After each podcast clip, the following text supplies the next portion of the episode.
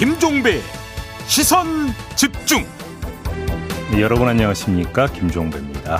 이 어제 더불어민주당 대선 주자들의 사 차 티비 토론이 있었죠.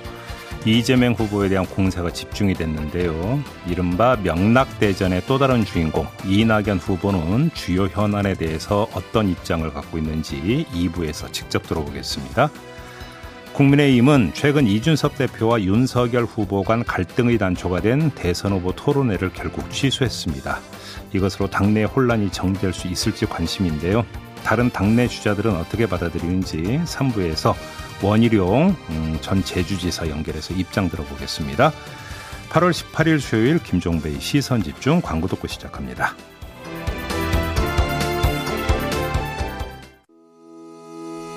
시선집중은 촌철님들의 다양한 목소리를 기다립니다. 짧은 건 오십 원, 긴 건 백 원인 문자메시지 샵 팔공공일 번, 스마트 라디오 미니와 유튜브 라이브로도 시선집중과 함께하실 수 있습니다. 믿고 듣는 진품시사, 김종배의 시선집중.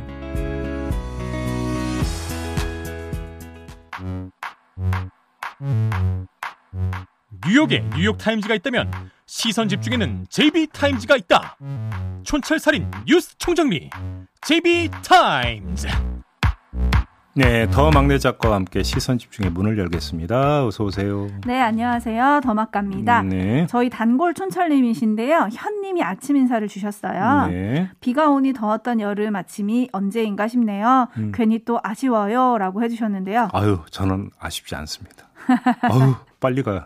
그래도 이제 아침 저녁으로 좀 선선해지던데요. 네, 맞아요. 음. 가을이 성큼 다가오고 있다라는 네. 느낌이 드는데요. 네. 계절 변화와 상관없이 늘 한결같은 시선 집중이 있으니 아쉬움 마시길 바라면서 시작해볼까요? 네, 에이스타인 것이죠. 네, 어제 아프가니스탄에서 태어나 미국에서 자란 비다 씨가 출연을 해서 음. 탈레반이 재집권한 아프간 상황을 전해줬습니다. 예. 한마디로 거꾸로 가는 나라, 희망이 없는 기분이라고 말했는데요. 음. 탈레반 대변인이 현지 여성 앵커와 대담에 나서는 등 우리 좀 달라졌다, 뭐 이런 점을 강조를 하고 있지만 네. 비다 씨는 열두 살 여자아이를 탈레반 전사와 결혼시키는 그들의 변화를 절대 믿을 수가 없다, 이런 음. 말을 했었어요. 네. 실제로 외신 보도를 보면 탈레반이 집집마다 찾아다니면서 대원들과 결혼시킬 십이 세에서 사십오 세 미혼 및 과부 명단을 작성하고 있다는 보고가 나왔다, 이런 보도도 나왔습니다. 아이고, 예. 그리고 카불 시내도 변화가 확연하게 드러나고 있는데요. 음. 미용실이나 결혼식 광고 속에 등장하는 여성 사진들에는 흰색 페인트가 칠해졌고요. 네. 아프간 방송에서는 뉴스와 드라마 대신 광고 없는 종교 프로그램이 방송되고 있다고 합니다. 음. 그리고 카불 시내 곳곳에 검문소가 들어섰고요. 밤 아홉 시 이후로는 통행 금지령이 내렸다, 이런 소식도 들어오고 있는데요. 음. 특히 아마 많이들 보셨을 텐데 아프간을 떠나는 사람들이 지금 굉장히 많습니다. 예. 이들을 어디서 어떻게 받아들여야 할지 이제 난민 문제가 지금 대두되고 있는데요. 음, 그렇죠. 최근 열흘 동안 하루 삼만 명의 아프간을 떠났다고 해요. 음. 그래서 이들이 어디서 어떻게 살아야 할까, 음. 세계 각국이 눈치 게임에 들어갔다. 네. 이런 보도가 나오고 있는데 이 문제 어떻게 풀어야 될까요? 뭐 이래서 시리아 내전이 발생한 후에 시리아 난무, 난민이 엄청나게 많이 발생을 네. 했고 유럽 각국에서 이제 난민들을 어느 정도로 받아들여야 될 건가, 이거를 놓고 이제 사실은 정치권의 어떤 이 요동이 치는 그런 어떤 요인까지 되지 않았습니까? 그렇죠. 근데 이제 난민이 발생하면 일단 가장 먼저 주변국으로 이제 먼저 가기 때문에 네. 주변국들이 전전긍긍하고 있을 텐데. 난민 문제를 어떻게 푸느냐가 아프간 이제 탈레반 정부의 관계가 또 어떻게 되느냐의 문제하고 연결이 되는 거 아니겠습니까? 네. 한마디로 그러니까 이야기를 하면 주변국은 엮이고 싶지 않은 거잖아요. 음. 그잖아요. 음. 그렇다고 이 난민을 그럼 마냥 지금 철벽을 쳐서 못 오게 할 수도 없는, 또 이건 의지의 문제가 아니라 물리적인 문제도 있을 거예요. 그렇죠. 네. 아마도 일단 좀 여기서 이제 여러 가지 어떤 이제 국제적으로 분란 내지 문제의 소지가 있다. 좀 봐야 될 것 같은데 어떻게 전개가 될지는 좀 더 봐야 될 것 같습니다. 네, 음. 미래를 잃어버리지 않게 해달라, 이런 호소가 나왔는데요. 예. 국제사회가 응답해 줬으면 좋겠다. 음. 그냥 저는 마냥 이런 바람이 들더라고요. 예. 자, 뉴스와 분석이 함께하는 제이비타임즈, 오늘 주목할 뉴스 챙겨드리겠습니다. 첫 번째 뉴스는 오디오로 먼저 만나보시죠. 두 차례 열기로 했던 국민의힘 대선 후보 토론회가 모두 취소됐습니다. 국민의힘은 오늘 최고위원회의에서 두 번의 토론회를 취소하고 후보 간 질의응답이 없는 비전 발표회만 이십오일 한 차례 열기로 했습니다. 윤석열 후보 측이 당원 당규에 맞지 않는 토론회라며 반발하자 이준석 대표가 결국 물러선 겁니다. 리더십에 상처가 난 이 대표는 말을 하지 않는 것으로 많은 말을 대신했습니다. 먼저 저는 오늘 특별한 모두 발언이 없습니다. 윤석열 후보 측은 토론회가 취소된 데 대해 당연하단 반응이었지만 이십오일 비전 발표회 참석 여부는 명확히 하지 않았습니다. 네, 어제 일단락이라고 표현을 하는 게 맞을 것 같습니다. 일단락. 네. 그렇죠. 음, 토론회는 이렇게 정리가 됐고요. 선관위 출범 시점은 이십삼일에서 이십육일로 늦춰졌습니다. 네. 그래서 이 선관위원장으로 누구를 앉히느냐가 또 다른 뇌관이 될 것이다. 이런 전망이 음. 나오고 있는데 네. 글쎄 그럴까요? 아닌가요? 예, 일단은 그 뭐 서병수 경선준비위원장이 선관위원장을 맡느냐 이게 이제 관심사였지 않습니까? 그런데 네, 서병 이제 정리가 됐죠. 서병수 위원장은 이제 본인이 맡을 생각이 없다고도 이야기를 했기 때문에 네. 그다음에 또 그분 자체가 중요한 게 아니지 않잖아요. 문제는 그 뒤에 있는 이준석 대표인 건데 음. 결국은 조금 어, 전에 이제 뉴스 리포트에도 잠깐 나왔지만 이준석 대표가 밀리는 형국인 건 분명히 맞죠. 밀린다. 네. 예, 윤석열 금방 정리된다. 뭐 이런 요지의 발언을 했다라는 사실이 공개가 되면서 밀리고 밀리다 보니까 결국은 어제 일단 이렇게 정리가 된 것으로 좀 해석이 될 수 있을 것 같은데 네. 속칭 상투 잡혔다. 아하. 이렇게 중간 정리를 해도 될 것 같습니다. 음. 뭐 이렇게 되면 이준석 대표 본인과 세트로 비춰졌던 서병수 위원장 거치는 뭐 거의 다 가늠할 수 있는 거 아니겠습니까? 그렇죠. 예. 근데 사실 이거보다 더 중요한 문제는 다른 점이죠. 누가 위원장이 되든지 간에 선관위가 자율적으로 그리고 주도적으로 경선 이벤트를 짤 수 있겠느냐 이걸 봐야 되는 거죠. 음. 어, 어제로 일단락된 파문의 결론은 후보 그것도 유력 후보의 동의를 받지 못한 이벤트는 안 된다라는 네. 거잖아요. 단순하게 정리를 한다면 이거는 결국 누가 위원장이 되든 앞으로 선관위는 기계적 중립성의 틀에 갇혀서 경선 관리를 하게 될 것이다. 음. 이런 이야기로도 연결이 될 수 있겠죠. 네. 역학관계만 놓고 본다면. 지금 말씀하신 기계적 중립성, 뭐 이게 다른 말로 하면 공정성이 될까 뭐 싶기도 한데 아무튼 사실 선거관리위원장이 누구냐 이것보다 중요한 건 경선 룰 아닌가요? 룰? 음, 네. 어제 윤석열, 최재형 후보가 나란히 역선택 우려를 표명을 했던데요. 이거 어떻게 봐야 될까요? 그런데 지금 저는 이 뉴스를 보면서 김재원 최고위원이 지금 민주당 선거인단에 지금 들어가 있잖아요. 네네. 그 문제는 그러니까 정리가 됐나요? 아직도 계속 유지가 되고 있습니까? 어제 물어보지 그러셨어요. 아니 뭐 이 문제가 나오기 전이어서 안 물어봤는데 네. 아무튼 근데 그 자당의 최고위원께서 상대당의 지금 선거인단에 들어가 있는 상태에서 역선택을 방지해야 된다. 아하. 이러면 어떻게 되는 걸까요? 일단 그 문제부터 좀 정리가 돼야 되는 거 아닐까요? 그냥 그렇게만 아, 말씀드리겠습니다. 아, 그렇게 연결이 되나요? 네. 아, 그렇군요. 네. 그리고 어제 최고위 그 상황을 좀 돌려보면 음. 이준석 대표 대 최고위원 몇몇 간의 설전이 아주 크게 보도가 됐습니다. 네. 뭐 서로 경고한다 이런 말도 오고 갔다고 하고요. 음. 그래서 이를 보고 있던 김도읍 정책위 의장이 도대체 최고위가 이게 뭡니까? 음. 최고위원들이 캠프 대변인들입니까? 뭐 이런 말까지 했다고 합니다. 예. 어쨌든 지금 말씀하셨듯이 이준석 대표가 좀 코너에 몰렸어요. 음. 그러면 이 리더십이 흔들리고 지도부 간의 갈등 이걸 앞으로 누가 어떻게 수습을 해야 한다는 말씀일까요? 제가 볼 때는 누가 어떻게 수습해 갈 수 있는 성질의 문제는 아니고 아. 어제 말씀을 드렸다시피 일단 가장 큰 축은 윤석 지지율 일 위를 달리고 있는 윤석열 예비후보의 당내 위상이 어떻게 다시 조정 정립되느냐. 네. 그래서 모든 어떤 그 선거 관리의 행정이 이쪽으로 집 집중이 되느냐. 이게 무슨 뭐 윤석열 편들기로 간다 이런 게 아니라 네. 윤석열 캠프 쪽에서 이건 아닙니다라고 했을 경우에 그거를 무릅쓰고 뭔가를 추진해 들어갈 수 있는 동력을 갖고 저는 지금 말씀을 드리는 건데 음. 그게 쉽겠느냐. 네. 일단 어제 그러니까 최고위원회에서 그러니까 결론 내린 걸 보면 그게 쉽지가 않을 수 있다. 요점을 봐야 되는 거고요. 이렇게 봐야 되는 또 하나는 이유가 김도읍 정책위 의장이 했다는 그 말 있잖아요. 최고위원들은 네. 당신들이 캠프 대변인들이냐. 네. 이 이야기를 조금만 더 의역을 하면 어떻게 되는 거겠습니까?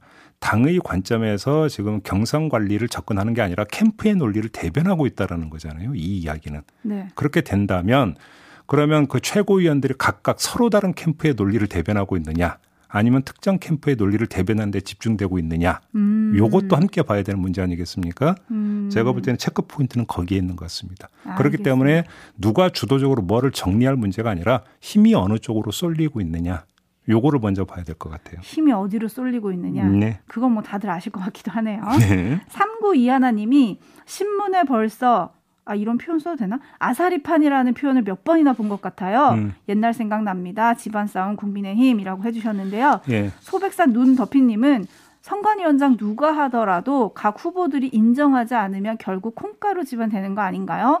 이런 의견들을 좀 보내주고 결... 계시고요. 예. 그다음에 광주 은빛님은 준스톤 페북 보세요 라고 해주셨는데 음, 무슨 그... 말씀인고 하니 음. 어제 이준석 대표가 페북에 원희룡 후보와의 통화 내용을 녹취록을 공개를 했습니다. 어, 열한 시 넘어서 공개를 네, 했었죠. 밤 열한 시 이십 분쯤. 네. 이게 왜 중요하냐면 원희룡 후보하고 이제 통화를 하면서 윤석열 후보 조만간 정리된다 이런 발언을 했다 그래서 이게 또 다른 뇌관으로 지금 지목이 됐잖아요. 네. 그래서 공개를 하면서 나는 윤 후보가 정리된다고 말한 게 아니라 갈등 상황이 정리된 거라고 말한 거였다. 음. 자신 있으면 원희룡 후보 주어를 밝히세요라고 했거든요. 네. 저희가 잠시 후 삼 부에서 원희룡 후보를 만납니다. 음. 제이비 물어주실 거죠?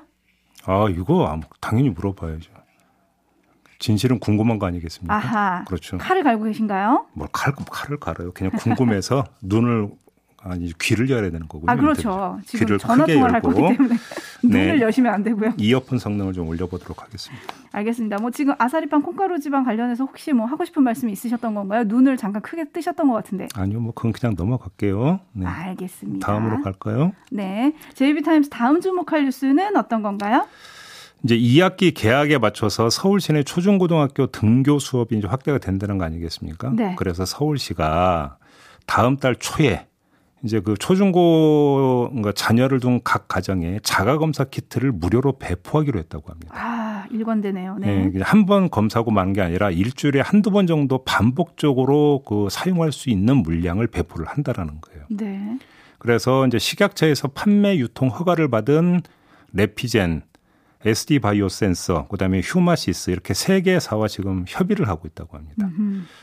자, 그 일전에 한번 전해드린 바가 있었죠. 서울시는 이에 앞서서 시범 사업으로 콜센터, 물류센터, 기숙학교 대상으로 자가검사 키트를 배포한 적이 있었어요. 네. 십오만 삼천백이십칠 건을 검사를 했는데 그 결과 차지는 확진자가 네 명이었다라는 소식을 전해드린 바가 있었는데 그렇죠. 이렇게 정확도가 떨어지는 키트를 그 굳이 배포를 할 이유가 있느냐 음. 이런 논란이 지금 다시 불붙고 있는 거죠. 그런데도 이건 이제 오세훈 시장이 아주 주도적으로 지금 추진하고 있는 거잖아요. 네. 이걸 어떻게 봐야 될까요? 자가검사 키트의 정확도에 대한 지적은 뭐 그 전에 했기 때문에 다시 뭐 이야기는 하지는 않겠습니다. 네. 그 이 정확도가 떨어지는 키트를 이제 이렇게 막 보급을 했다가 방역에 혼란 줄 수 있다는 얘기도 많이 이제 나왔잖아요. 네. 넘어서고 다른 점을 하나로 좀 살피려 하는데 그래서 궁금한 게 식약처는 왜 이걸 판매 유통을 허가를 했을까? 어허. 왜냐하면 이제 그 서울시의 논리는 식약처에서 허가를 했기 때문에 네. 라고 하는 논리가 여기서 당연히 이제 따라붙는 거 아니겠습니까? 네. 그래서 이걸 좀 보니까 뭐 이 전문가들 표현에서 힌트를 얻을 수 있는데 자가검사 키트는 보조검사 수단이라는 거고. 보조 수단이다. 그렇죠. 그러니까 예를 들어서 이제 전문가들이 하는 얘기가 정확도가 떨어지는지 어떻게 봐야 됩니까? 이러면 아, 예를 이 그 코로나 검사 시스템이 좀 미비되어 있는 곳 같은 경우는 이게 이제 보조 검사 수단이라도 써서 뭐 이런 식으로 음. 이야기를 하더라고요. 네. 다시 말해서 안 하는 것보다는 낫다라고 하는 아주 소박한 접근법으로 이 키트를 이해할 수 있는 거죠. 음흠. 그러면 이런 판단의 적절성을 따지는 척도는 뭐가 되냐면 자가검사 키트를 보조 수단으로라도 써야 할 정도로 우리의 코로나 검사 시스템이 취약하냐. 또는 한계치에 도달한 거냐. 음. 이 문제를 따져보면 되는 거 아니겠습니까? 네. 그렇게 되면 이거라도 써서 뭔가 검사를 해야 된다는 논리는 성립이 될 수가 있죠. 그렇겠죠? 그렇게 된다면. 네네. 근데 그게 아니라면 굳이 정확도를 떨어지는 키트를 써서 혼란을 자초할 이유는 없다. 이렇게 음. 되는 거 아니겠습니까? 근데 지금 우리나라의 코로나 검사 시스템이 취약하거나 지금 한계치에 도달해 있나요? 오히려 지금 당국은 검사 받으라고 계속 이건 홍보를 하고 있는 상황 아니겠습니까? 그렇죠. 지금도 원하면 가까운 선별진료소에 가서 뭐 음. 누구나 검사를 받을 수 있긴 하죠. 네. 근데 하지만 또 오세훈 시장 입장에서 보면 방역을 또 해야 되니까 음. 식약처처럼 안 하는 것보다 낫지 않겠냐. 유비무환의 자세. 뭐 이게 이런 거지 아니 않을까요? 그러니까 그게 이제 그 이야기가 나오는데 전문가들 일각에서 이걸 걱정하잖아요. 이게 정확도가 너무 떨어지다 보니까. 네.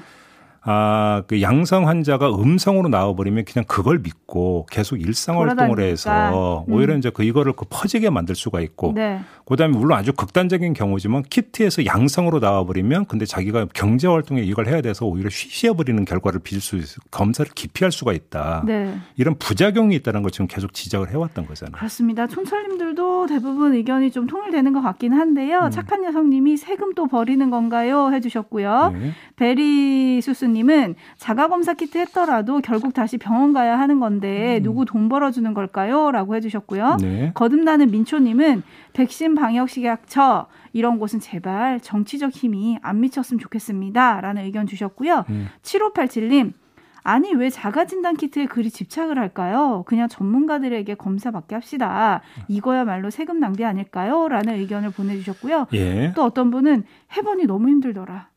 그래요? 내가 내 고지르기 힘들더라고요. 아, 검사? 분들도, 네. 네. 검체 채취할 때? 네. 음. 이런 분들도 계시긴 한데요. 음. 어쨌든 서울시에 따르면 아직 확정은 아니고 음. 아직 구체적인 예산이나 물량은 정해지지 않았다. 네. 시비나 시교육청 예산으로 각 사업체에서 입찰을 할 예정이다라고 음. 했거든요. 음.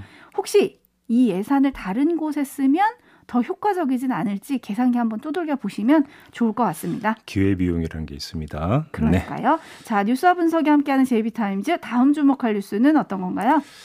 이 스토킹 처벌법이 지난 사월에 제정이 됐습니다. 네. 그 전에는 경범죄 처벌법이 아마 여기에 포함이 되어 있었을 거예요. 근데 이제 독립된 법안이 나온 거고 사월에 제정이 돼서 시월에 시행에 들어갑니다. 네. 아직은 시행이 안 되고 있는 건데요. 근데 시행되기도 전에 구멍이 숭숭 뚫려 있다는 지적이 나오고 있어요. 아, 네. 무슨 이야기냐면 온라인 스토킹에 대한 규정이 너무 미약하다. 음. 그러니까 일부 포함된 온라인 스토킹 규정이라고 하는 게 피해자가 원치 않는 글과 음향, 이미지를 당사자와 가족에게 전송하는 행위 정도로만 규정이 되어 있다. 그러니까 오프라인상의 스토킹을 온라인으로 그대로 가져와서 피해자 본인에게 뭔가 이거를 행위를 할 때야만을 온라인 스토킹으로 규정하고 있다. 음. 근데 그 변형된 지금 스토킹 행위가 온라인에서 판치고 있는데 이건 네. 거의 지금 이 법안에서 담고 있지 못하다. 이런 아, 지적인 거죠. 그렇군요. 뭐가 문제인지 좀 짚어볼까요? 그러니까 한국여성정치연구소가 지난 삼월에 국회 그 여성가족위원회에 제출한 보고서가 있어요. 네. 이십 대 여성 응답자 구백삼 명 가운데 칠십구 점 이 퍼센트가 온라인 스토킹을 경험했다고 응답을 했다라는 겁니다. 아, 네네. 뭐 압도적인 비율이죠. 네. 유형이 뭐 상당히 여러 가지가 있는데 피해자에게 모욕과 협박을 직접 가하는 뭐 이건 말할 것도 없고 사생활을 캐내고 개인정보를 저장하거나 유포를 하고 다른 사람들에게 유포하는 행위도 포함이 되는 거죠. 아. 개인정보를 이용해서 당사자를 사칭하고 뭐 사례가 여러 가지가 유형이 있는 거죠. 그런데 네. 여러 유형의 온라인 스토킹에 대한 제재 규정이 없는 겁니다. 음. 그러니까, 그러니까 일각에서는 이건 기존의 정보통신망법으로도 처벌 가능하다 이렇게 이야기를 하고 있다고 하는데 처벌 네. 수위가 다르다고 그래요. 그러니까 정보통신망법으로는 일 년 이하의 징역이나 천만 원 이하의 벌금으로 되어 있는데 스토킹 처벌법은 삼 년 이하의 징역 또는 삼천만 원 이하의 벌금으로 지금 되어 있거든요. 네. 턱없이 낮은 거죠. 음. 그래서 법률 시행도 되기 전에 개정안이 지금 나왔다고 합니다. 법률 시행이 되기도 전에 개정안이 나왔다. 그렇습니다. 바로 그나마... 이런 문제점을 이제 그 보완한 어떤 개정안이라고 하는데 이거라도 좀 빨리 처리가 좀 돼야 될 것 같아요. 뭐 그나마 문제점을 알고 빨, 발빠르게 발의를 했다니 뭐 잘했다고 해야 될지 모르겠는데 음. 도쿄올림픽 여자배구 사 강 주역이었죠. 국가대표 김희진 선수도 예. 올림픽이 끝나자마자 장시간 사실은 온라인 스토킹에 시달렸다. 음. 라면서 최근 법적 대응에 나섰다고 하더라고요. 네네. 너무 안타까웠는데 네. 왜 법이 사회 변화 속도보다 뭐 원래 느릴 수밖에 없다고는 하지만 좀 너무 느리고 또 애초에 법을 만들 때 좀 잘 만들면 될 텐데 왜 이렇게 구멍을 담아서 만드는지 너무 안타깝습니다. 왜 그러냐면 상실성에 구멍이 뚫렸기 때문에 법안에도 구멍이 뚫리는 거예요. 아하. 그런 거 아니겠어요? 그러니까요. 아니, 그리고 이게 지금 처음 나온 이야기는 갑자기 불거진 새로운 사회 현상도 아니지 않습니까? 그러니까요. 얼마나 오래된 이야기입니까? 그러니까요. 근데 이것도 지금 제대로 담고 있지 못하다면 제대로 그러니까 법률 심사 과정에서 제대로 살피지도 않았다 이런 이야기죠. 네. 그렇게밖에 해석이 안 되는 거잖아요. 그나마 개정안이 좀 빨리 처리됐으면 좋겠는데 음. 대선 국면이라서 국회가 이를 빨리빨리 하실지 모르겠네요. 그러게요. 네, 마무리할까요? 네, 여기까지 네. 하겠습니다. 더 막내작가 수고하셨습니다. 감사합니다.